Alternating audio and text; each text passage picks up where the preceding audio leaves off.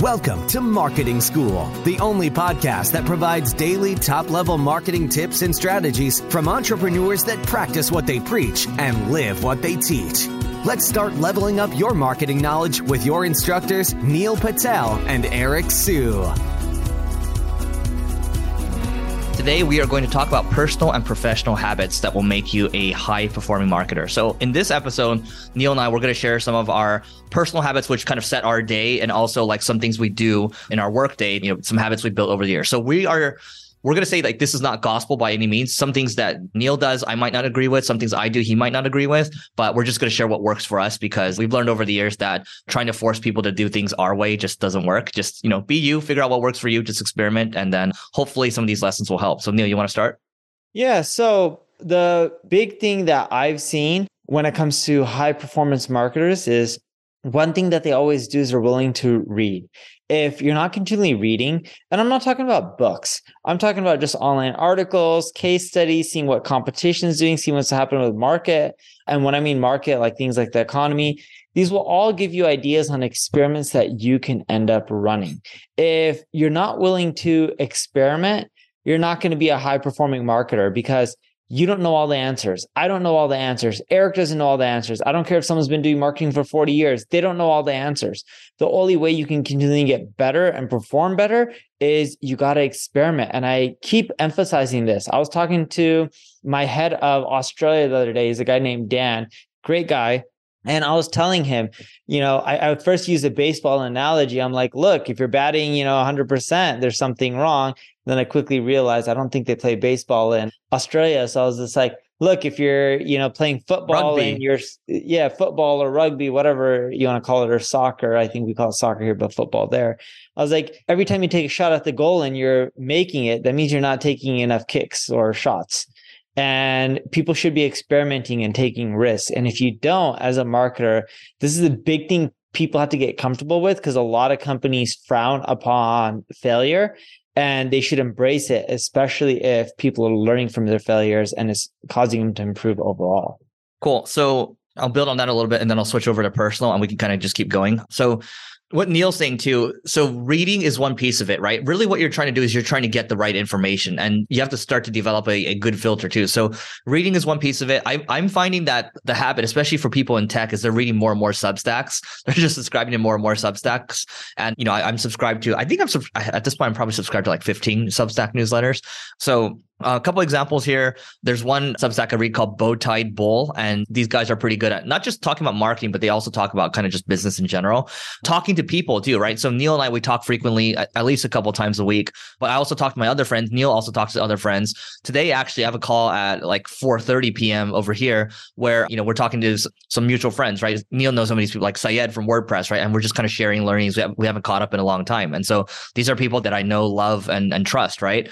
And I'm introverted introverted naturally, but my way of getting around that is I throw dinners too, right? So I'll I'll find the right people and I'll throw dinners, I'll throw little masterminds. And that's not to say that you necessarily need a lot of money to do this stuff. You can just have everyone pay their own share or just host it at your house or whatever, or just go walk in a park or something. But the key thing is that you're connecting people that are around the same level. But ultimately, you're just trying to get the right information and then you can kind of filter from there and figure out what works for you. Kind of like how you're listening to this podcast right now. You're getting information. You might not agree with everything, but even one piece might end up working for you. Yeah, another thing that I've seen high performance marketers be is they're super organized. Like, what are you going to do each day? What are your goals? What are your objectives? What do you need to accomplish?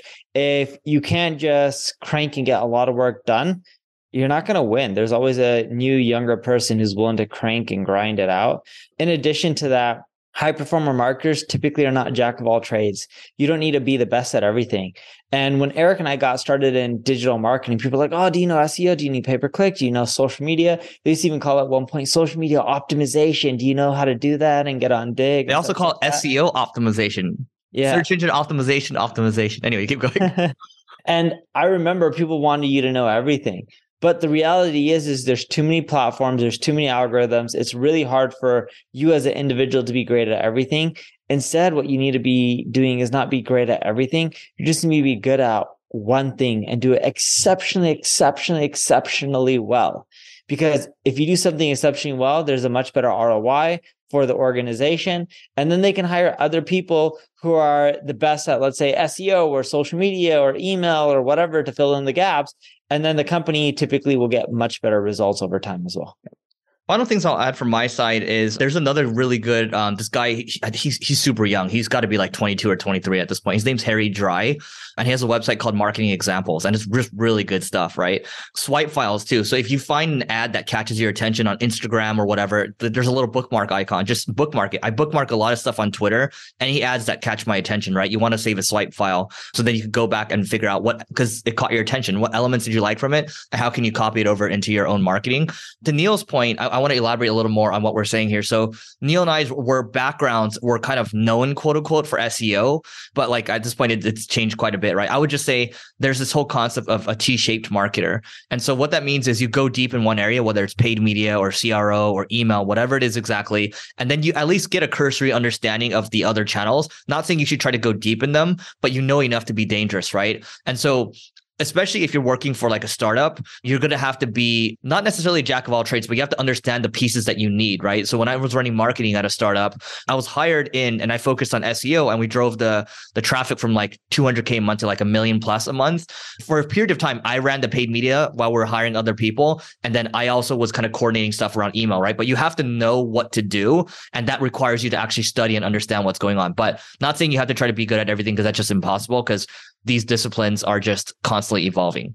Another thing that you need is you need to be a good team player and a good networker.